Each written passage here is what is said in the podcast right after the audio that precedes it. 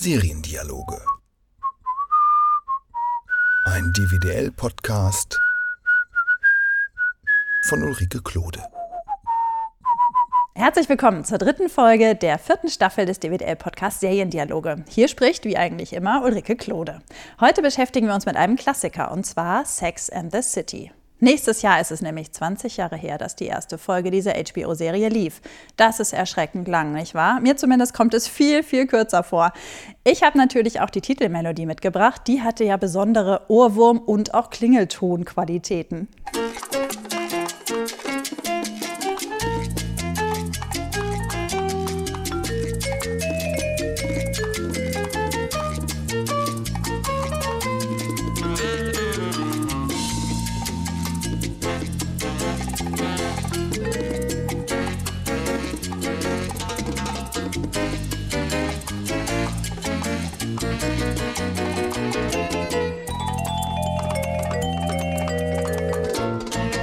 Für Sex in the City habe ich mir eine Frau eingeladen, dank der ich damals diese Serie überhaupt entdeckt habe, weil sie den ersten Artikel schrieb, den ich über die Serie gelesen habe.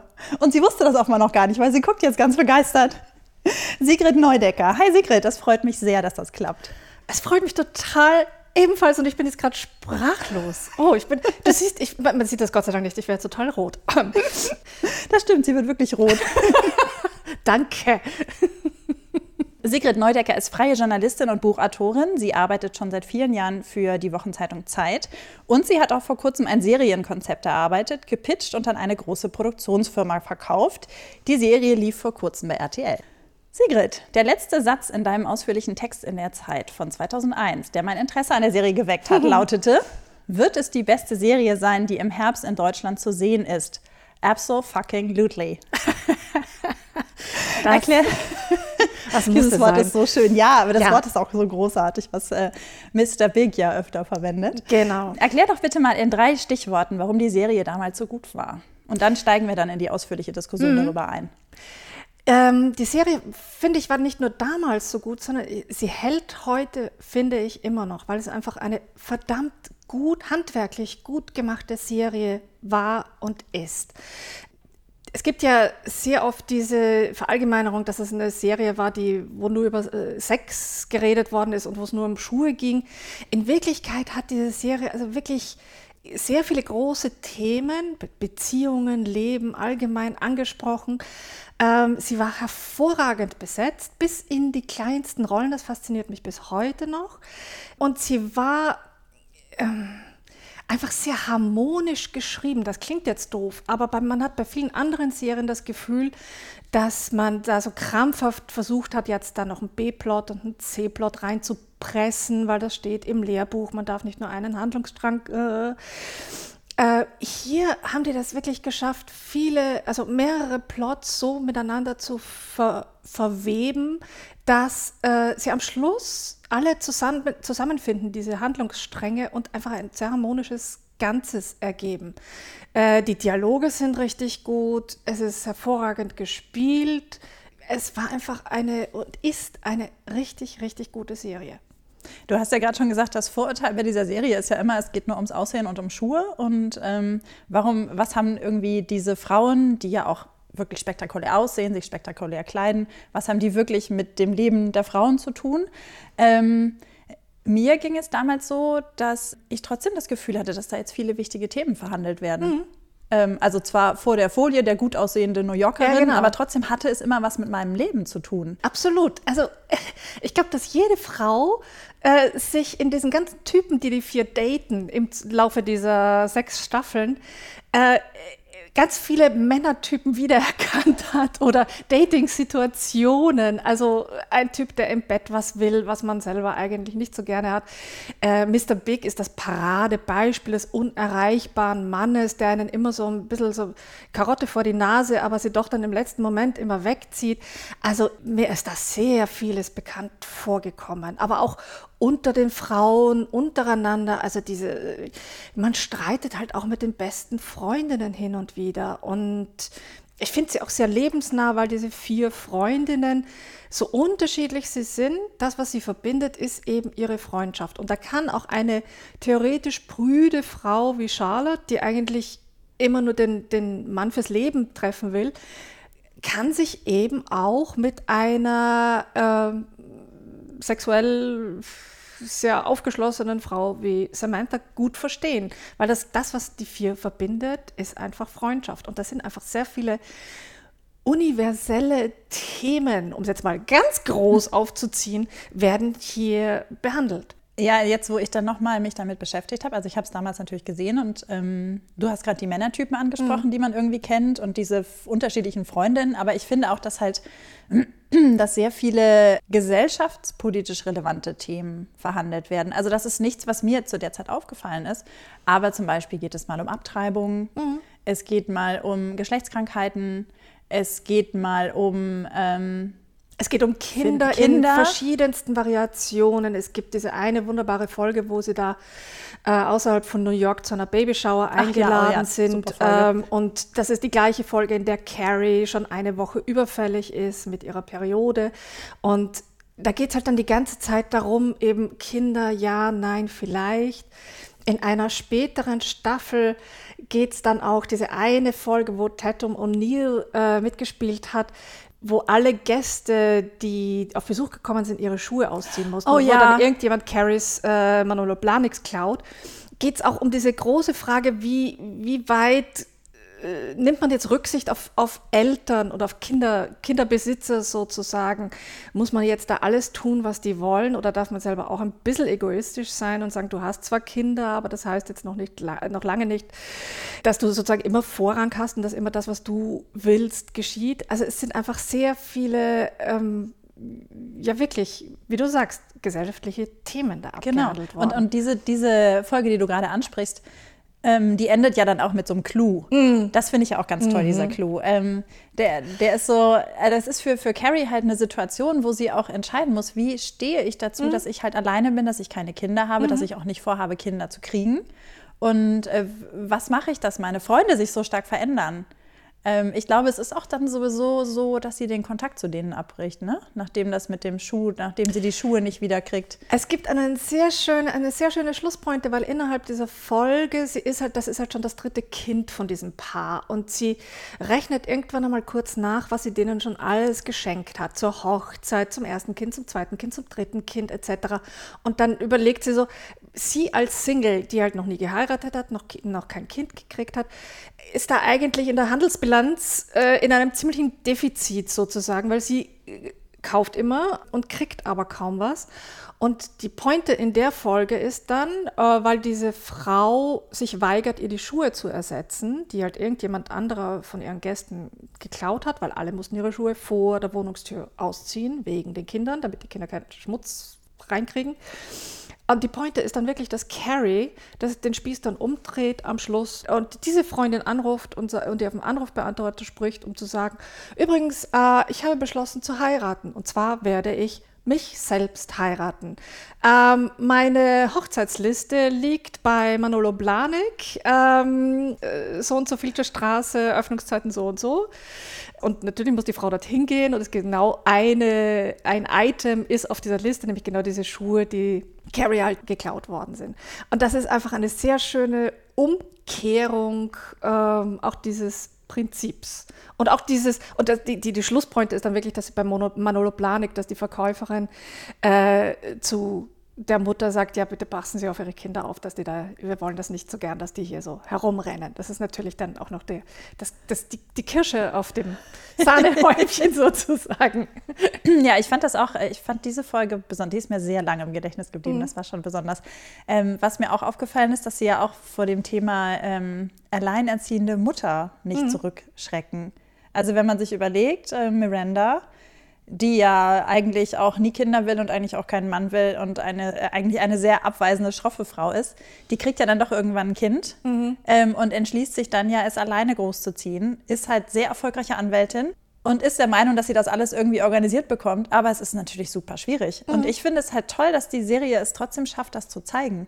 Die Serie ist in mancher Hinsicht ist sie extrem unrealistisch. Also das ist auch schon ein paar Mal angesprochen worden, dass Carrie mit einer Kolumne pro Woche sich Ach ja. Wohnung So ein Honorar um- möchte ich auch mal also da, kriegen. Ja gut, irgendwann wurde auch äh, gesagt, diese Wohnung kostet irgendwie 700 oder 800 Dollar im Monat. Ich meine, das muss man erstmal finden in New York. Aber dass sie trotzdem äh, sich das auch leisten kann mit einer kleinen Kolumne pro Woche, da sind wir alle neidisch, die Mhm. wir vom Schreiben leben wollen. Ähm, also teilweise, die haben auch fast nie Jobprobleme. Also kaum jemand. Äh, Charlotte hat einmal diese Phase, wo sie eigentlich einen neuen Job haben will, aber keinen findet. Ansonsten haben die alle zumindest diese grundlegenden Probleme nicht. Keine nagt am Hunger Hungertuch, keine weiß nicht, äh, womit sie die äh, nächste Miete zahlen soll. Also da ist es ist ein bisschen unrealistisch, aber manche Sachen sind halt absolut realistisch gezeichnet, wie genau das, was du sagst. Also äh, Miranda, die irgendwie 60-Stunden-Woche schiebt in ihrem Anwaltsbüro und äh, versucht Partnerin zu werden oder es dann, glaube ich, auch irgendwann geschafft hat, Partnerin zu werden, die dann also auch ihre Schwangerschaft lange, lange versucht zu verheimlichen, weil sie weiß, dass sie dann keine guten Fälle mehr bekommt und dass eine Mutter in diesem kompetitiven Job ähm, sofort downgegradet wird und äh, nach hinten geschoben. Und das ist, glaube ich, wirklich absolut realistisch. Auch dieses Jonglieren mit, wer passt auf das Kind auf und sie hat ja dann noch, ich meine, sie kann sich leisten. Sie Genau. hat halt dann, Sogar sie die, hat ja die eine sich's leisten kann, Haushälterin, ja. sie hat dann eine, eine Babynanny am Anfang zumindest noch. Ähm, sie kann sich das halt leisten, aber trotzdem gibt es dann genügend Folgen, wo sie, äh, oder diese eine Folge, wo sie nicht mal zum Friseur kommt. Und äh, weil, weil halt, äh, ja, so ein Kind doch auch relativ viel Arbeit ist, wie ich gehört habe. Ein wichtiger Punkt in dem Zusammenhang ist ja auch, es wurde sehr viel darüber diskutiert, was ist Sex in the City? Ist Sex in the City antifeministisch oder ist Sex in the City feministisch? Wie stehst du dazu? Ach, ich finde, sie streifen beides. Also man kann das jetzt nicht als durchgehend super feministische Serie bezeichnen, weil am Schluss reitet Carrie ja doch mit dem Traummann, das auf Schluss, den sie... so schlimm. Oh. Über den Schluss müssen wir echt aufgeregt. noch reden. Auf jeden Fall, das da machen müssen wir. wir echt noch ganz reden. Aber am Schluss reitet sie mit dem Mann, auf den sie quasi die sechs Jahre gewartet hat, in den Sonnenuntergang. Ich finde das Witzige, dass ähm, die feministischeren Szenen äh, oft dort kommen, wo man sie nicht erwartet, nämlich ähm, also okay, das ist, ob man das jetzt wirklich als feministisch bezeichnen will, gut. Aber Samantha zum Beispiel ist äh, ein Paradebeispiel, finde ich, für Feminismus. Die nimmt sich, was sie will, lässt sich wirklich nicht unterkriegen. Ja, man kann darüber diskutieren, ob man jetzt wirklich Sex äh, als Machtmittel ausnutzen will, aber es wird Männern oft genug vorgeworfen, dass sie das tun und Samantha dreht in diesem Fall nur den Spieß um. Aber was ich jetzt beim Nachdenken, äh, was mir am meisten aufgefallen ist, dass Charlotte am öftesten mich überrascht, indem sie sich einfach nicht verbiegt für Männer. Charlotte, die, die prüde ist, die ähm, wirklich immer, deren Hauptproblem ist, ob ihre Haare zu sehr glänzen oder nicht, deren Lebensziel seit klein auf ist, den perfekten Mann zu finden, ihn zu heiraten und mit ihm möglichst viele Kinder zu kriegen, die also eigentlich von der man erwarten würde, dass sie sehr viel zurücksteckt bei der Suche nach diesem perfekten Mann, ist eigentlich diejenige, die sich am wenigsten gefallen lässt. Und wenn ein Typ, zum Beispiel diese eine äh, Folge, wo der Typ unbedingt wollte, dass sie einen Blowjob verpasst und sie halt sagt, sie mag das nicht so gern. Natürlich hätte man jetzt erwarten können, dass sie sagt, okay, Kompromiss, der Typ ist ansonsten super, hat einen super Job, einen netten Hund, ich weiß nicht was noch alles. Na gut, dann springe ich halt über meinen Schatten. Aber nee, Charlotte, nachdem er sagt, nö, er will das unbedingt und er ist nicht bereit, da zurückzustecken, steht sie auf und geht. Und das ist nicht das einzige Mal, wo sie das macht. Und da ist witzigerweise just Miranda, die ja eigentlich, wo man sich denkt, die ist die Parade-Feministin unter den Vieren, die also immer sofort vorne weg ist, wenn äh, eine von den anderen dreien sich irgendwie unterbuttern lässt. Miranda ist witzigerweise die, die am ehesten immer auf irgendwelche etwaigen ausgefallenen Wünsche ihrer Dates eingeht. Ob das jetzt Spanking ist, ob das jetzt Sex in, an öffentlichen Orten ist oder so. Oder äh, spricht man jetzt im Bett miteinander während des Sex oder nicht. Da ist Miranda just diejenige, die zumindest sagt, okay, ich probiere das mal. Wenn, wenn ihm das gefällt, probiere ich es auch mal für mich aus. Also das ist ganz, ganz witzig. Ich finde, es ist von allem was dabei. Ähm, und es wechselt auch immer so ein, ein bisschen ab einfach. Ich finde, man kann weder sagen, es ist jetzt die feministische Serie oder es ist total unfeministisch. Äh, in manchen Folgen mehr, in manchen weniger. Ich finde auch interessant, dass man äh, bei Charlotte auch sehen kann, dass sie halt dieses Ziel hat, mhm. Mann und Kinder, mhm. und dieses Ziel auch unglaublich stark verfolgt. Also mhm. Also wie du ja auch gesagt hast, sie schießt den Mann ab, sobald er nicht in das Ideal passt. Dabei hat sie halt diese Vorstellung von dieser großen romantischen Liebe. Mhm. Aber sie passt es den Gegebenheiten an, aber vergisst trotzdem nie das, was sie möchte. Und ja. ihr großes Ziel, Kinder zu kriegen, ist dann, als sie feststellt, dass sie halt keine Kinder kriegen kann. Natürlich ganz schlimm, aber trotzdem setzt sie alles dran. Sie, sie versucht es auf ihre eigene Art, dieses Ziel mhm. zu verwirklichen. Und zwar ohne Hilfe von rechts und links. Und das finde ich auch so spannend. Ich hätte nämlich auch gedacht, mein Gott, was ist das denn für eine komische Figur? Mhm. Als ich, besonders als ich sie in den ersten Folgen gesehen habe. Ähm, aber nein, diese Figur ähm, hat was ganz Besonderes. Ich finde sie eigentlich fast die, die überraschendste von den Vieren, weil sie immer wieder so, ähm, ja, äh, Sachen macht, die du von ihr nie erwarten würdest, ähm, wo sie sich das Einzige, wo sie sich wirklich verbiegt und wo sie über ihren Schatten springt, ist diese eine Folge, wo es die, ähm, sie arbeitet ja in einer Galerie und trifft diesen berühmten Künstler, der sie dann auf sein Landgut einlädt, um ihr äh, seine neuen Werke zu zeigen. Und sie macht das natürlich, weil sie sich denkt, oh, großer Kuh, sie will unbedingt alles dran setzen, dass der seine nächste Ausstellung in ihrer Galerie macht. Und seine neuesten Arbeiten sind aber ja, Gemälde des weiblichen Geschlechtsteils und zwar full frontal, also Darf man das V-Wort in einem Podcast sagen? Ja, natürlich. Also Vulva. Vulva, voll, volles Rohr. Natürlich so, dass du es nicht wirklich, also es ist keine fotografische Abbildung, aber hm. Und dieser Künstler äh, will dann unbedingt Charlotte, ausgerechnet Charlotte natürlich auch malen und das, was sie für Männer nicht tun würde, macht sie aber für das, was ihr wirklich am Herzen liegt, nämlich die Kunst und lässt sich dann tatsächlich sozusagen porträtieren. Äh, was auch ihre Freundinnen absolut überrascht. Aber äh, so ist sie dann. Und ich finde sie trotzdem immer noch konsistent in ihrer Rolle. Also Charlotte fasziniert mich immer mehr. Die Folge hatte ich ganz vergessen. Ja, das war eine tolle Folge. Ach, stimmt. Ja, naja, es ist, man könnte ja auch einfach sagen, die drei, äh, die vier haben unterschiedliche Ziele. Mhm. Ähm, halt Samanthas Ziel ist, äh, im Job möglichst erfolgreich zu werden und äh, dafür setzt sie alle Mittel ein, die gehen. Das Ziel von äh, Miranda ist eigentlich auch erfolgreich werden im Job, ähm, aber sie lässt sich von dem Ziel abbringen, wie man am Finale ja dann sieht und auch in der letzten Staffel. Ähm, wobei ich gar nicht so klar weiß, ob das wirklich ihr großes Ziel war, im Job erfolgreich zu werden. Ich glaube, bei ähm, Miranda ist es eher das Ziel und bei Samantha ist das nur so ein, ein sekundäres Ziel. Äh, Samanthas primäres Ziel ist, glaube ich, Spaß im Leben. Ach, Spaß haben. im Leben. Und, äh, und, und halt einflussreich sein, ne? Also, einflussreich, natürlich erfolgreich, aber ich glaube, da, da, da, da, darüber denkt sie gar nicht so nach, weil Erfolg im Job ist für sie so automatisch und ja. normal und natürlich.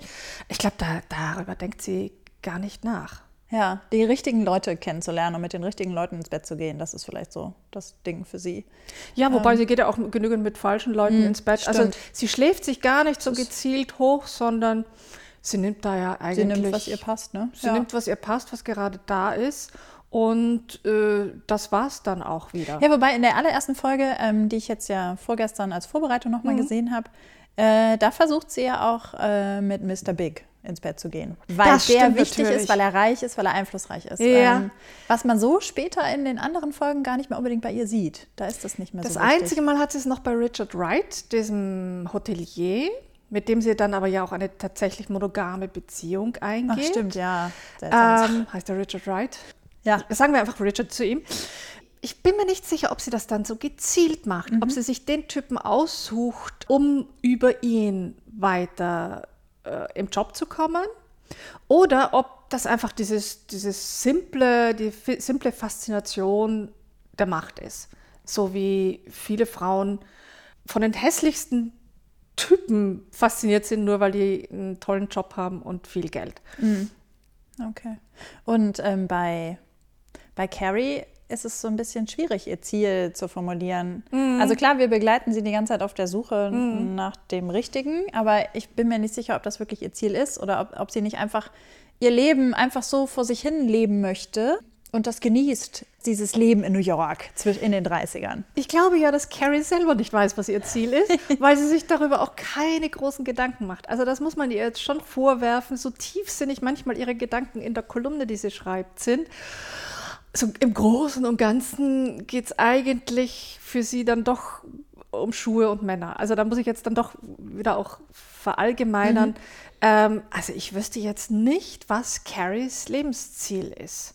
Also einerseits will sie natürlich schon auch eine Beziehung, auf die sie sich verlassen kann. Aber da, wo sie sie hat mit Aiden, der sie auch heiraten will und alles, da flüchtet sie dann auch wieder. Das ja, ist sabotiert sie das dann. Ne? Ja. ist halt die Frage, ob sie jetzt dann tatsächlich äh, bindungsscheu ist oder ob sie tief drin spürt, dass Aiden halt nicht der Richtige ist und dass sie vielleicht doch noch immer auf Mr. Big wartet. Ja. Weiß ich jetzt nicht. Mhm. Aber ansonsten, was ihr Ziel ist, also. Weiß man nicht. Nicht wirklich. Was ist denn ihr Ziel mit ihrer Kolumne? In der ersten Folge sagt sie ja, sie sei äh, Sexualanthropologin. Mm. Ja. Sehr, sehr schönes Wort. Also, dass sie im Grunde quasi nur erforschen will, was, äh, was den Sex in der Stadt ausmacht und wie das so funktioniert. Aber eigentlich äh, ist es ja ganz oft so, dass sie das wirklich aus der Frauenperspektive herausschreibt. Und ähm, ich habe manchmal den Eindruck, dass sie da auch versucht, die Frauen zu bestärken, sich anders zu verhalten in diesem typischen mhm. Dating-Game.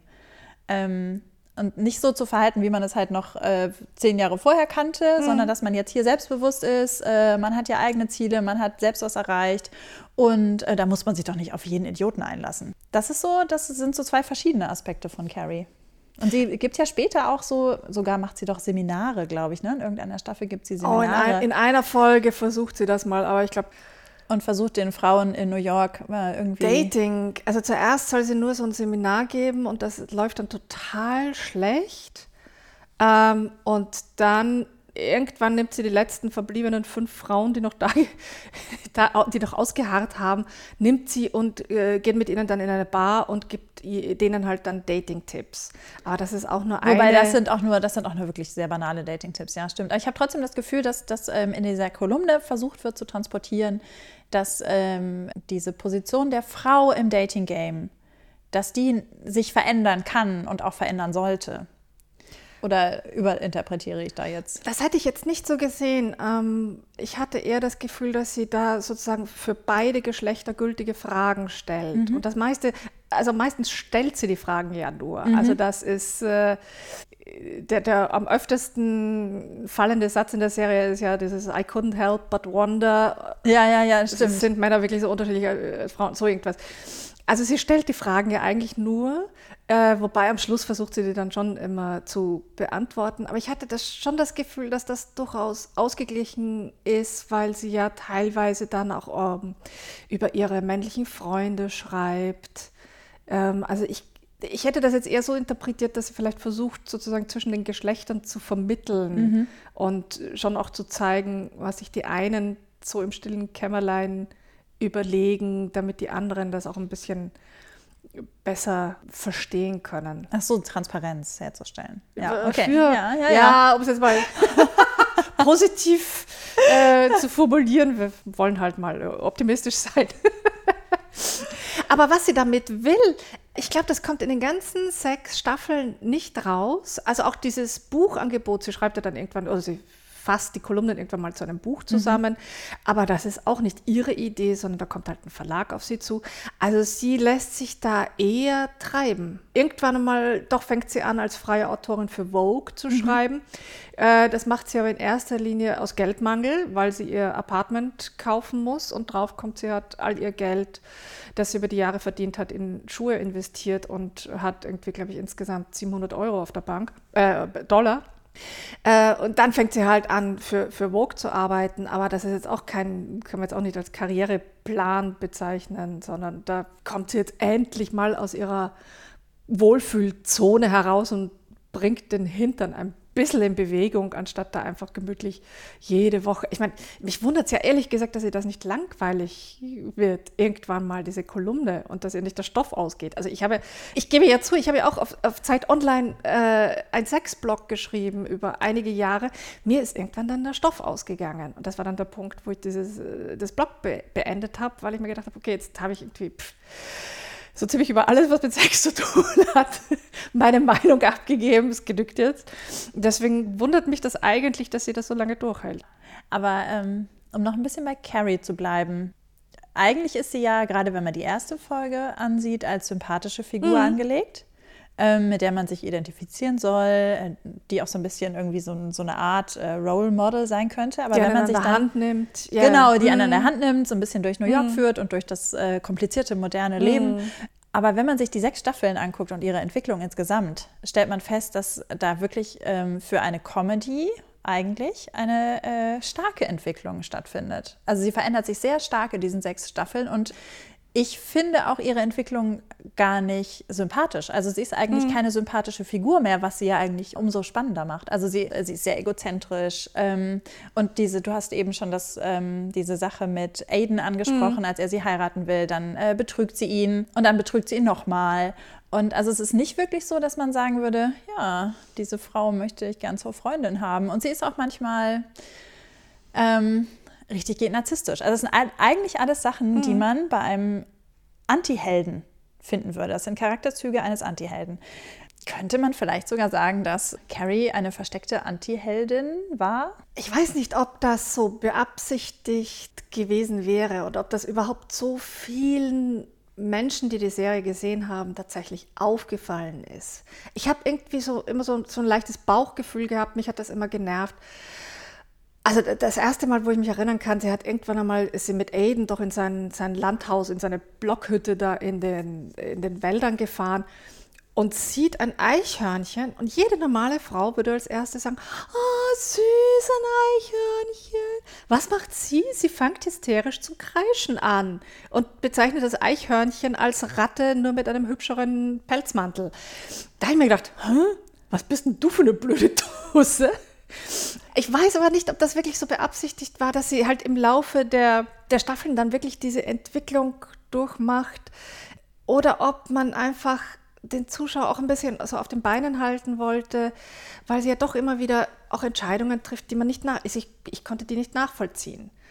Die haben mich einfach gewundert, ähm, aber sie, es war jetzt nie so weit, dass sie mir total unsympathisch geworden wäre. Vielleicht, weil du von Anfang an diesen, diesen Sympathiebonus so, so tief in dir verankert hast, dass du das geht, so geht es einem ja im, im, echten Leben auch. Also wenn man jemanden von Anfang an sympathisch findet, dann hält man an dem sehr, sehr, manchmal zu lange fest, bis man dann irgendwann mal sich selber eingesteht, der Typ ist ja doch auch ein Arsch. Und vielleicht ist es mir mit Carrie auch so gegangen, dass ich einfach nicht wahrhaben wollte, dass sie äh, eigentlich wirklich narzisstisch, egozentrisch, äh, alles Mögliche ist. Aber das ist ja eigentlich, äh, also auch wenn du meinst, dass es nicht unbedingt eine beabsichtigte, mhm. beabsichtigte Entwicklung ist, aber vielleicht hat es deswegen funktioniert über sechs Staffeln lang. Ähm, weil Carrie sich im Grunde aus der Figur, mhm. aus der man sagen würde, oh, so will ich auch sein, mhm. in, oh, so bin ich manchmal auch, entwickelt. so, so ne? sein. Ja, und, und dass man quasi mhm. so eine Art Spiegel vorgehalten kriegt und sich dann noch viel mehr mit sich selbst auseinandersetzt dadurch.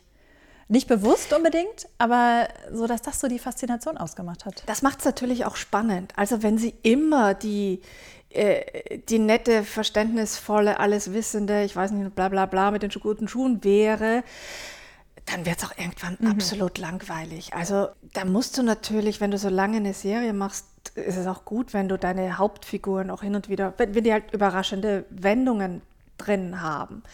Ähm, ich bin mir deshalb nicht sicher, ob die das absichtlich gemacht haben, weil es so ganz subkutan kommt. Und weil ich so den Verdacht hätte, wenn sie das wirklich so richtig beabsichtigt hätten, die Serienmacher, dann hätten sie das vielleicht ein bisschen stärker herausgekehrt. Aber so ist es ja so sanft, dass du es fast übersehen kannst, diese Mhm. Entwicklung. Also wenn du jetzt wirklich nur auf dich so ein bisschen einlullen lässt und das anschaust, weil nette Dialoge, schöne Schuhe, interessante Stadt so ungefähr, Mhm. dann kann man das leicht übersehen. Deswegen bin ich mir halt echt nicht sicher, ob jetzt absichtlich oder nicht, aber es stimmt schon, dass es dich immer wieder so ein bisschen auf, mh, ja, aus diesem Eingelullten dann herausreißt und dass du dir denkst, Hä? Moment, die ist doch die gute und lustige und nette und jetzt macht sie plötzlich den Blödsinn. Das funktioniert natürlich auch ziemlich Ja, gut. ja. Ja, äh, sie wird ja gespielt von, haben wir noch gar nicht gesagt, Sarah Hm. Jessica Parker, die ja auch so äh, von, von ihrer Erscheinung her so was Sanftes hat, finde ich. Sanft und äh, mein So- Gott, die blonden Locken und ich schaue sie Ja. einfach gern an. Ich schaue diese so- Frau einfach gern an. Und, und deswegen würde man ihr, glaube ich, auch, oder hat man ihr dadurch, dass sie einfach Mhm. so aussieht, wie sie aussieht, mehr verziehen, als man es bei einer anderen Figur, die deutlich ähm, Mhm. härter aussieht, verziehen, Ja. verzeihen würde. Ja, ja, Vielleicht, stimmt also schon. deswegen ist das Casting eigentlich perfekt gewesen. Ja. Weil wenn ich mir überlegt hätte, dass, ähm, nehmen wir an, Kim Cattrall, die ja Samantha spielt, Mhm. die ja schon was, was relativ Hartes ausstrahlt, wenn die die gespielt hätte, das hätte, glaube ich, nicht so gut funktioniert. Das Nee. Und Samantha ist ja auch oft an der Kippe zu sympathisch, unsympathisch. Ja, genau. Oder dass du dir denkst, nee, also das ist mir jetzt too much und Ja. solche Sachen. Genau. Das stimmt schon, das stimmt absolut. Also da funktioniert bei Sarah Jessica Parker so eine Art Kindchenschema auch noch, ne? Dass du äh, das erste Mal, wenn du sie siehst, denkst du dir immer, oh, wie süß. Äh, Eichhörnchen, ne? Oh, wie süß. so ungefähr. Ähm, und deswegen, glaube ich, kommt man auch erst sehr spät drauf, dass sie sich doch auch aufführen kann wie, wie gesagt, wie eine blöde Kuh. Ja, aber das äh, zeigt mal wieder, äh, wie wichtig äh, Casting Directors sind. Was für, eine, was für eine unglaublich wichtige Arbeit die leisten. Ich finde das also bei dieser Serie bis in die kleinsten Rollen, ich finde das wirklich faszinierend. Ich finde, Stanford Blatch ist perfekt besetzt. Äh, ich finde alle Männer. Äh, ähm, Stanford ist der, äh, der, ist der schwule Freund, der schwule von, Freund, genau. von, von Carrie. Alle Männer sind einfach so perfekt besetzt, dass du äh, entweder haben sie es geschafft, dass du auf den ersten Blick dir denkst, boah, hu, Cutie, den würde ich auch nehmen. Also in der ersten Folge, nee, die zweite Folge war das, glaube ich. Ähm, wie spricht man denn aus? Gabri Gabriel Makt, der jetzt in Suits eine Hauptrolle spielt. Ah, ja, ja, ja. Der damals diesen Künstler, den Modelizer gespielt hat, wo du, du siehst ihn auf den ersten Blick und denkst so, oh, Eichhörnchen. So, genau das. Und ähm, aber auch bei zum Beispiel Richard, der Hotelier, der ja auf den ersten Blick, wo du dir denken würdest, na, ob der jetzt so mein Typ ist. Aber du, nach wenigen Minuten bist du sofort Samanthas Meinung, dass der Typ einfach wahnsinnig sexy ist. Und das schaffen sie mit den Frauenrollen. Ähm, also auch diese, äh, sie schaffen, sie haben, glaube ich, keine langweilige Rolle auch da drin. Äh, es sind immer wieder so herausragende, wie diese äh, Lainey, warte, ich habe mir den Namen aufgeschrieben, Lainey Berlin, das ist die mit der ersten Babyshower, die, Ah, ja, ja, ja. die halt äh, früher eine ähm, So ein Partygirl war, ne? Partygirl, Plattenfirmenmanagerin war und so, die halt wirklich immer heftig Party gemacht hat, bis hin zu in einer der letzten Folgen, die wunderbarerweise Splat heißt, ähm, Lexi Featherstone, die dann irgendwann mal aus dem 20. Stock stürzt, äh, auch so ein Partygirl, die einen kurzen Auftritt hat, aber der ist einfach perfekt. Also sie, es gibt kaum irgendwelche äh, langweiligen Nebenrollen, außer in der letzten Staffel. Ich will jetzt nicht auf die, wir müssen über die beiden Paris-Folgen noch reden, die sind Ja, dann reden wir doch jetzt direkt mal über die Paris-Folgen. Lass, bring, es, bring es hinter uns. Also Och. ich habe äh, in, in der Vorbereitung auf das Gespräch nicht nur die erste Folge nochmal geguckt, sondern auch die letzte Folge. Ähm, ich war damals schon sehr unzufrieden mit dem Finale. Und als ich es jetzt vorgestern geguckt habe, war ich entsetzt. Das ist ja echt, also mir war, ich hab, mir war nicht so bewusst, was für Kardinalsfehler sie da eigentlich begangen haben. Was für, was für ein Verrat an den Figuren, an allen vier Figuren. Ich habe das, Das ja also meine, mein Verdacht wäre, dass ihnen in der sechsten Staffel einfach, pff, sie wollten nicht mehr. Je, je näher es Richtung Schluss gegangen ist, umso mehr haben sie die Bücher echt auf einer halben Arschbacke abgesessen. Das ist schlecht besetzt, äh, die Dialoge sind teilweise krampfig, unlustig. Ähm, also allein Michael Baryschnikow, Entschuldigung, aber Ja, der spielt ja dann den. Äh, den, wegen dem Carrie nach Paris genau. geht. Ihr New Yorker Leben aufgibt und äh, alle äh, Koffer packt und nach Paris zieht. Und das funktioniert, finde ich, von Anfang an nicht. Also wir haben jetzt gerade darüber gesprochen, wie super eigentlich jeder Charakter besetzt worden ist. Baryshnikov, finde ich, das hat für mich überhaupt nicht funktioniert, äh, wieso sie auf den jetzt so reinfällt. Vor allem, wo du von Anfang an irgendwie auch schon diese Alarmsignale gesehen hast, dass er ein Egozentriker ist. Und ich meine, okay, man könnte jetzt sagen, so gut, sie hat ihren Gegenpart genau. Im, im Grunde trifft sie ja ihren Gegenpart. Also das, äh, Ja, das fand ich schon insofern, ganz interessant, ja. das so zu konstruieren. Aber es ist, die, vor allem die letzte Folge, das ist so ganz, ganz, ganz schlecht. Und das, äh, auch die, die Szenen mit Big gemeinsam, der dann irgendwie nach Paris kommt, um sie quasi Oh, zu retten. zu retten. Und Oh. es funktioniert hinten und vorne nicht. Und das hat sich dann leider in diesen Filmen auch noch fortgesetzt. Ich habe nur den ersten Film, habe ich mir angeschaut und war empört, weil das einfach so null Substanz hatte.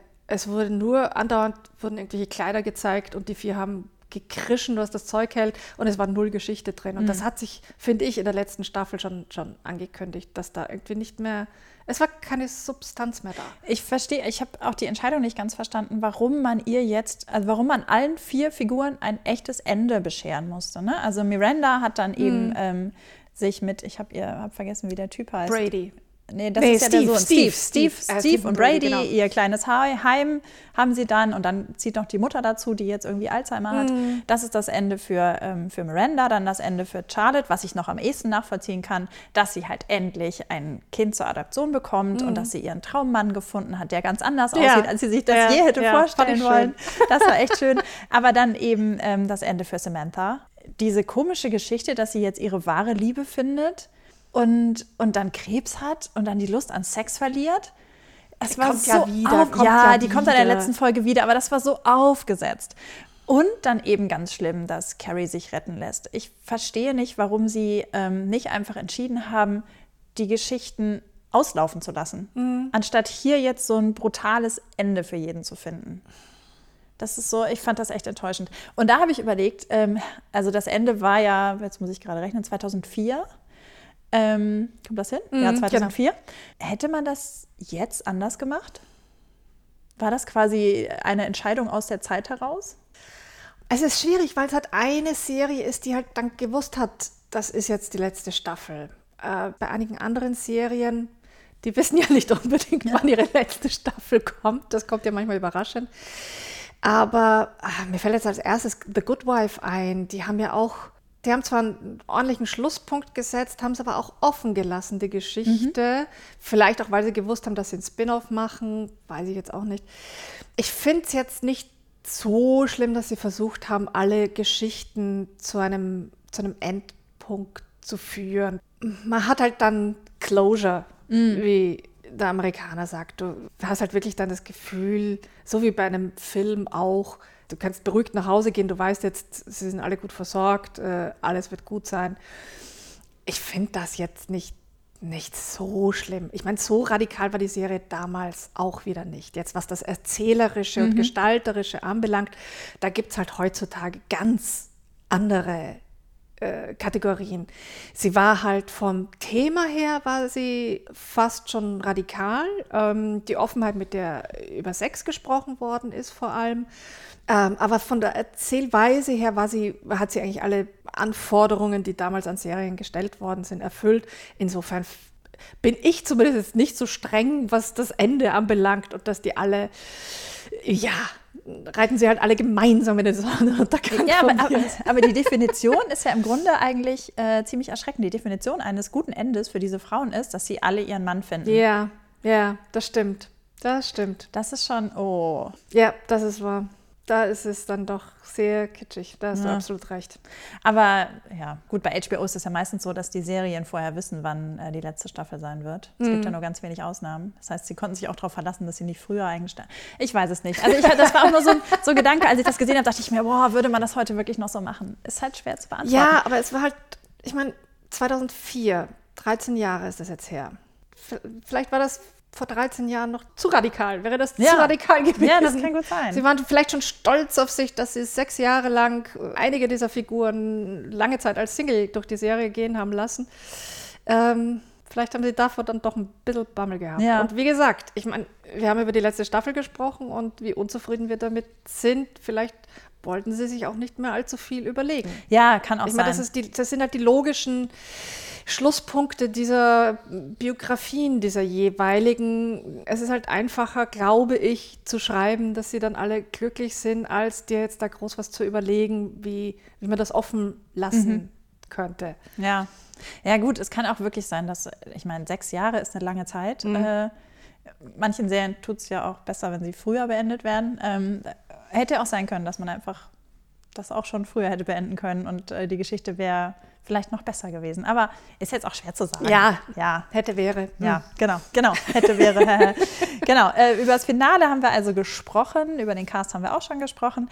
Ähm, fändest du es reizvoll, wenn man jetzt quasi nochmal ein, eine echte Fortsetzung hat? Ich meine, es ist, äh, ist ja gerade überall, alle Serien, die irgendwie mal eine anerkannte Fangemeinde haben, kriegen nochmal eine Fortsetzung, weil das halt so einfach ist. Ähm, Wäre es hier reizvoll? Ach Gott, weiß ich gar nicht. Ich glaube eher, weil der Schlusspunkt halt so gesetzt war. Und Sie haben ja in den Filmen gezeigt, dass Ihnen nichts Neues dazu einfällt. Ich wäre jetzt nicht neugierig, wie es mit denen weitergegangen ist.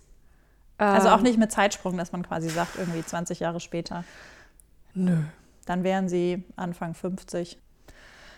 Kann man natürlich machen, wenn man das klug macht und sich dann anschaut, wie sieht das Leben einer Anfang 50-jährigen Frau aus, die vielleicht immer noch Sex haben will, wie Samantha, die mit ihren Kindern überfordert ist, wie Charlotte und so weiter. Das wäre aber dann eine ganz andere Serie, die sich, glaube ich, von der so unterscheiden würde, weil, also wenn die mit 50 immer noch äh, reihenweise auf der Suche nach dem perfekten Mann wären und sehr viel, also jeden Tag sich neue Schuhe kaufen würden. Also das fände ich dann auch relativ unrealistisch. Ich meine, ich hoffe doch, dass wir uns alle irgendwie im Laufe der Jahre weiterentwickeln. Und äh, ja, also das wäre dann so eine andere Serie, dass sie, glaube ich, mit, mit, der Ur, mit dem Ursprung schon gar nichts mehr zu tun haben dürfte vielleicht. Und da gibt es, da können wir am Schluss noch dazu kommen, finde ich Beispiele von Serien, die das äh, sozusagen sehr gut geschafft haben. Ach, du meinst dann in Serientipps. Genau. Ich habe da schon mal sehr was vorbereitet. Tippsabteilung quasi. Super, sehr gut. ähm, aber bevor wir dahin kommen, Mhm. Divorce, das ist eine Serie, die 2016 lief, Mhm. mit Sarah Jessica Parker im Mittelpunkt. Da könnte man ja eigentlich meinen, dass das so eine Art äh, gereifte Carrie Bradshaw sein könnte. Also sie hat ja, sie ist auch Produzentin dieser Serie und hat aber von Anfang an gesagt, das hat mit Sex and the City nichts zu tun.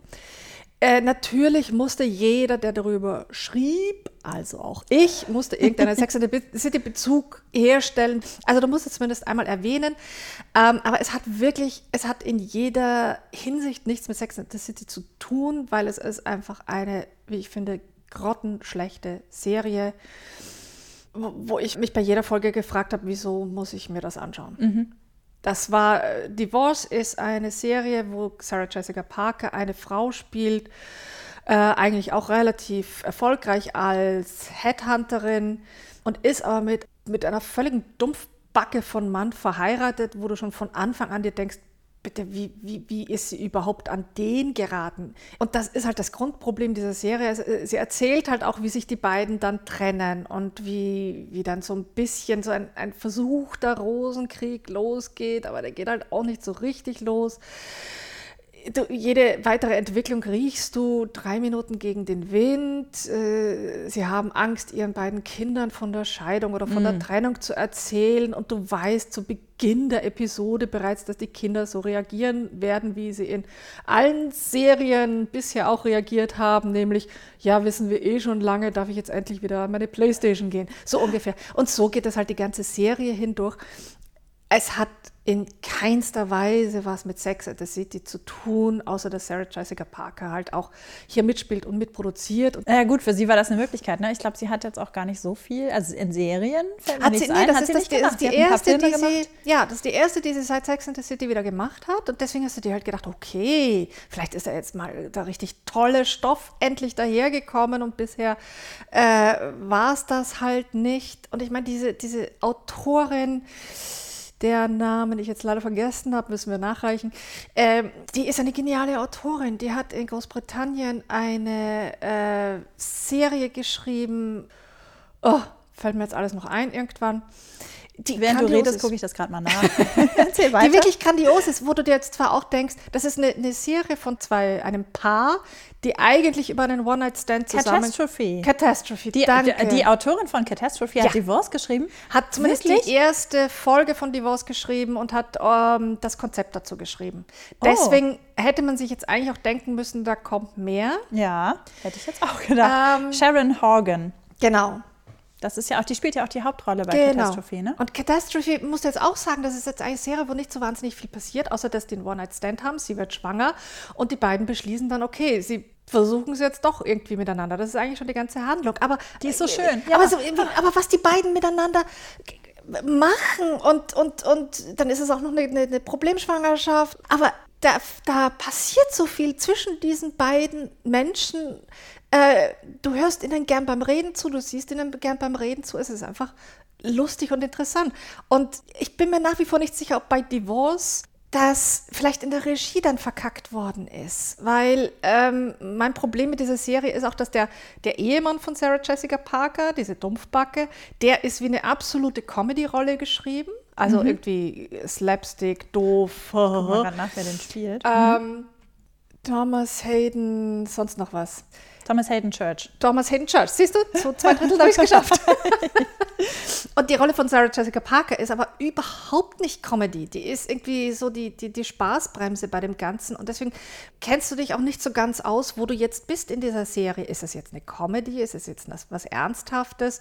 Ähm, es passt einfach vorne und hinten nicht zu, zusammen. Und das hat mich halt bei allen Beteiligten dann sehr gewundert, dass das so meiner Meinung nach daneben gegangen ist. Ich meine, die, die Serie ist auch verlängert worden. Die hat eine zweite Staffel gekriegt.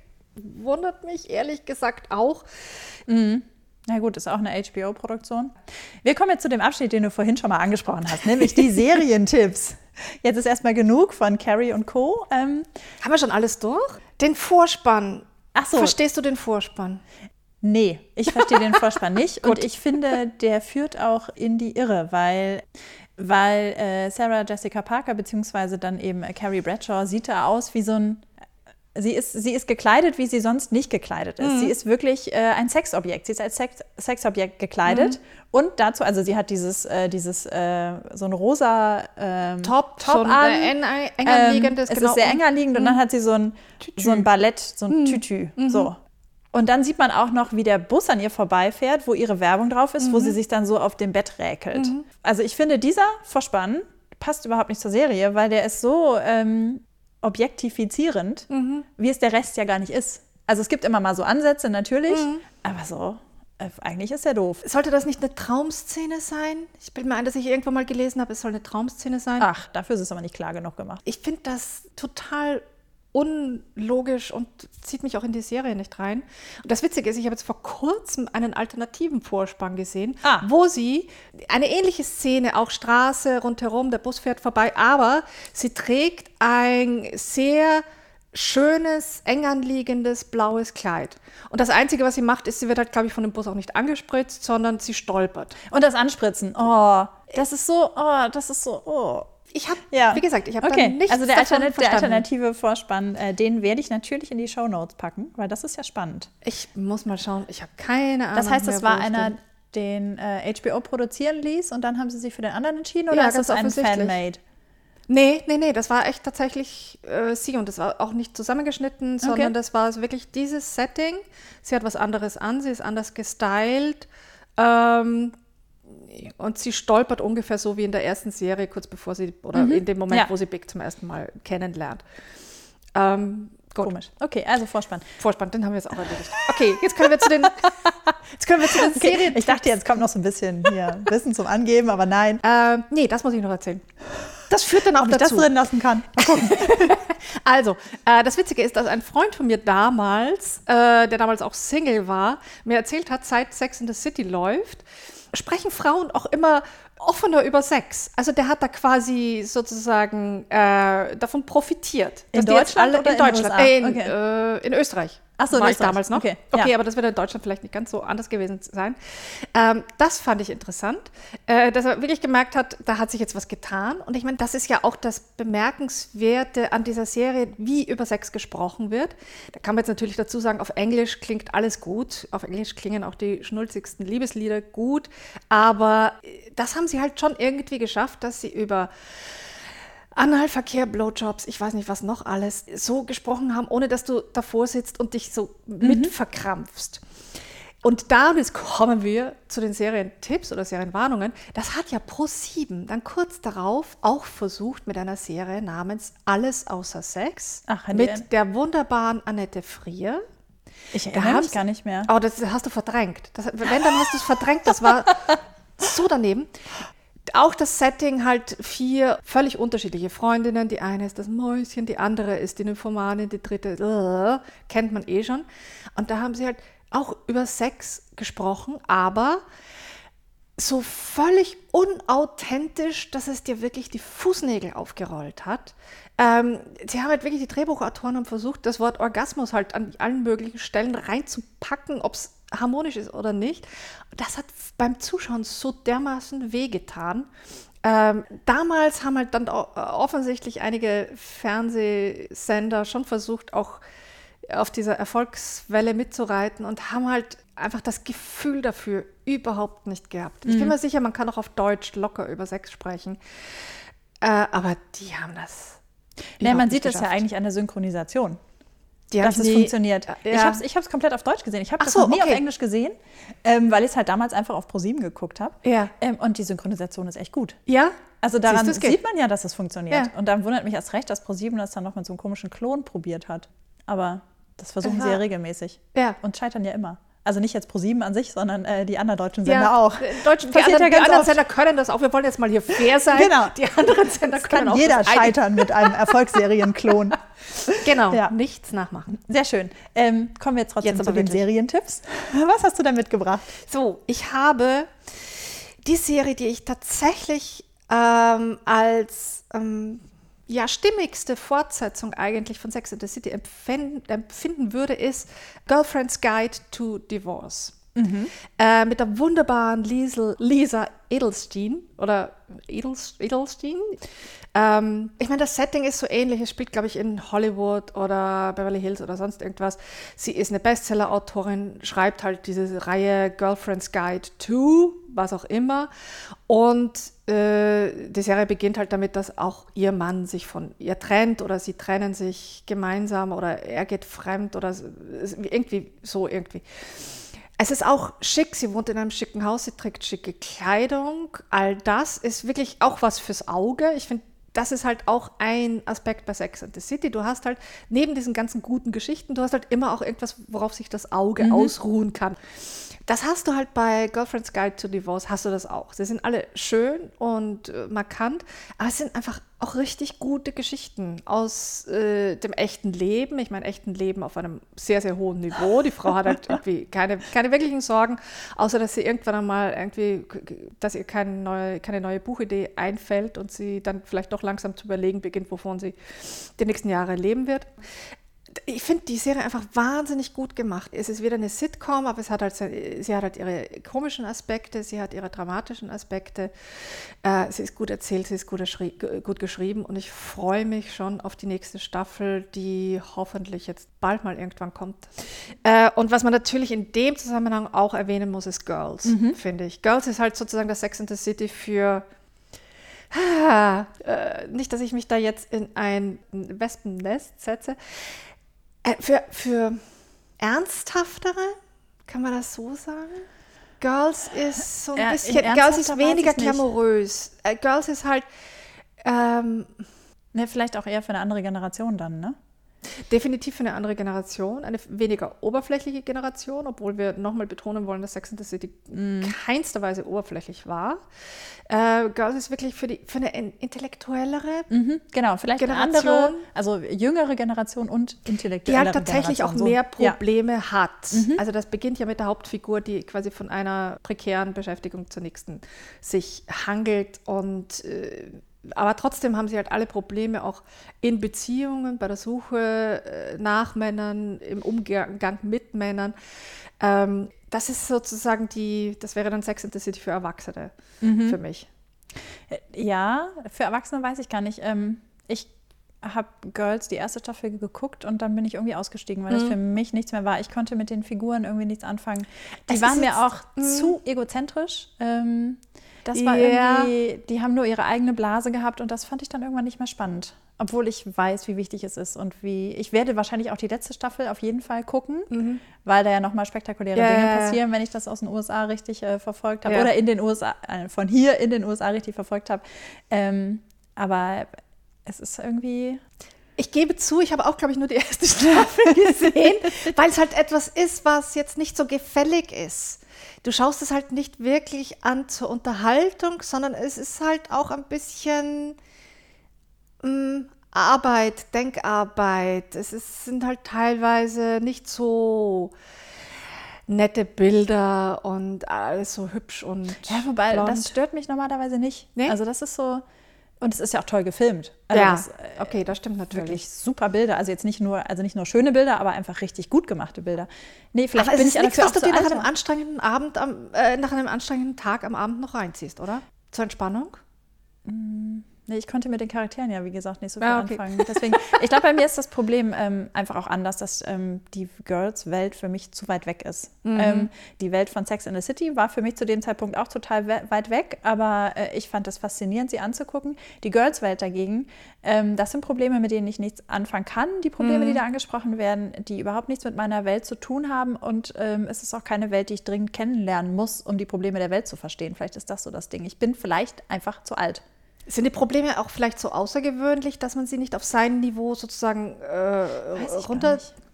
Außergewöhnlich, also es sind halt, ähm, vielleicht, das sind viele Probleme, die ich irgendwann mal hatte, Mhm. Studiumbeginn oder nach dem Studium oder solche Sachen, aber nichts, was mich jetzt halt noch beschäftigen würde.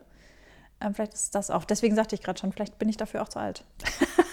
aber ich weiß, dass es aus äh, Serien äh, Evolutionsgeschichte wichtig ist, Ja. diese Serie im Blick zu behalten und eben zu gucken, was sie in der letzten Staffel gemacht haben. Ja, das stimmt. Nochmal. Die müsste man sich auf jeden Fall anschauen. Ja. Da hast du absolut recht. Wir nehmen uns das hiermit vor. Ja, sehr gut. Okay, gut. Gut, das waren deine zwei Serientipps oder hast du noch einen dritten? Ähm, wenn es um Beziehungen geht, dann ist You're the Worst auch noch sehr oh, gut. das ist so toll. Das Das, ist- ist, oh. Und, das äh, finde ich eine grandiose Serie.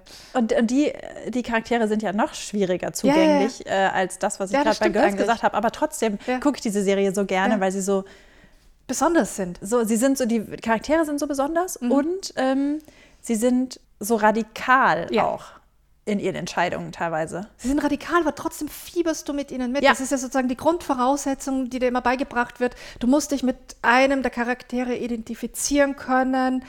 Äh, und deswegen, du fieberst so richtig mit denen mit. So, schaffen sie es jetzt? Bleiben sie zusammen? Bleiben sie nicht zusammen? Genau. Oder, oder wie entwickeln sie sich? Mhm. Und äh, kurz für alle äh, Hörer und Hörerinnen, die nicht wissen, wovon wir jetzt gerade reden. Äh, You're the Worst ist auch eine äh, Comedy. Ähm, es geht um zwei Figuren, ähm, die in der Mitte stehen, ein Mann und eine Frau. Äh, die beide gehen eine Beziehung ein, obwohl sie eigentlich keine Beziehung wollen. Am Anfang sie, haben sie einfach nur Sex mit. Und, und, und, aber es wird dann langsam eine Beziehung, obwohl sie es nicht wollen. Ja, und, ähm, Eine Beziehung wider Willen. Das genau, ist ja auch und sie tun einander auch nicht gut. Sie ziehen sich ja immer weiter runter. Das ist ja auch so faszinierend. Ja, aber nicht so schlimm. Es klingt jetzt so, wie du es sagst, klingt das jetzt so, als ob sie irgendwann in der Gosse landen würden. Nee, aber alles Aber andere würde jetzt auch zu sehr spoilern, wenn wir jetzt Ja, verraten es würden, was da so passiert. Es ist wahr, es ist Ich finde höchst da- faszinierend. Und da finde ich halt auch den Umgang das, ähm, mit bestimmten Themen so spannend. Ne? Also mit, äh, mit psychischer Erkrankung, Mhm. ganz großartig. In der, ist das die dritte Staffel? Weiß ich gar nicht. Und mit posttraumatischer Mhm. Und so Themen, die da eben mal untergeschoben Mhm. werden, bei diesen radikalen, seltsamen Figuren, wo man dann trotzdem immer wieder was rausziehen kann. Und sich Aber ohne kann, Zeigefinger, das liebe Kinder, Kommt so. so, Ja. subtil rein. Äh, schleicht sich so ein, genau. Es schleicht sich ein und plötzlich denkt man sich, oh, Ja. in einer Comedy, oh Gott, Ja. Und äh, es ist ganz toll. Ich freue mich schon auf die nächste Staffel.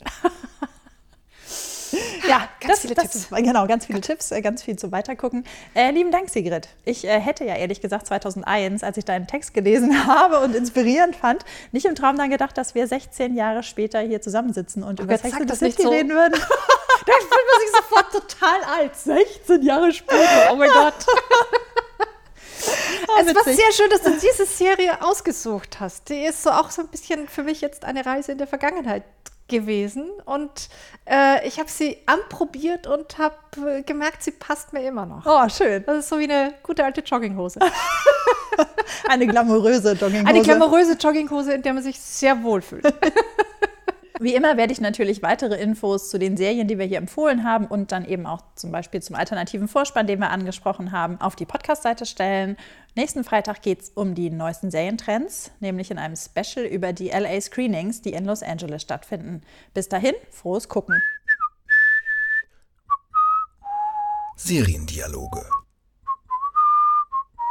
Ein DVDL-Podcast von Ulrike Klode.